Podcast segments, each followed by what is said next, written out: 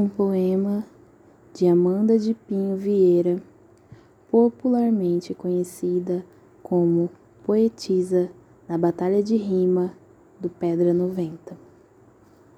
Olhos. Não consigo simplesmente fechar meus olhos e esquecer os fatos que me trouxeram até aqui.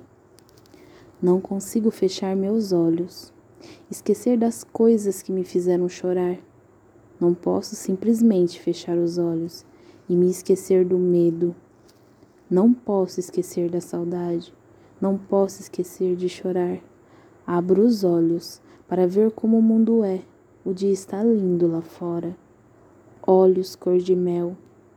Olhos que não se fecham. Maquiagem que os olhos carregam.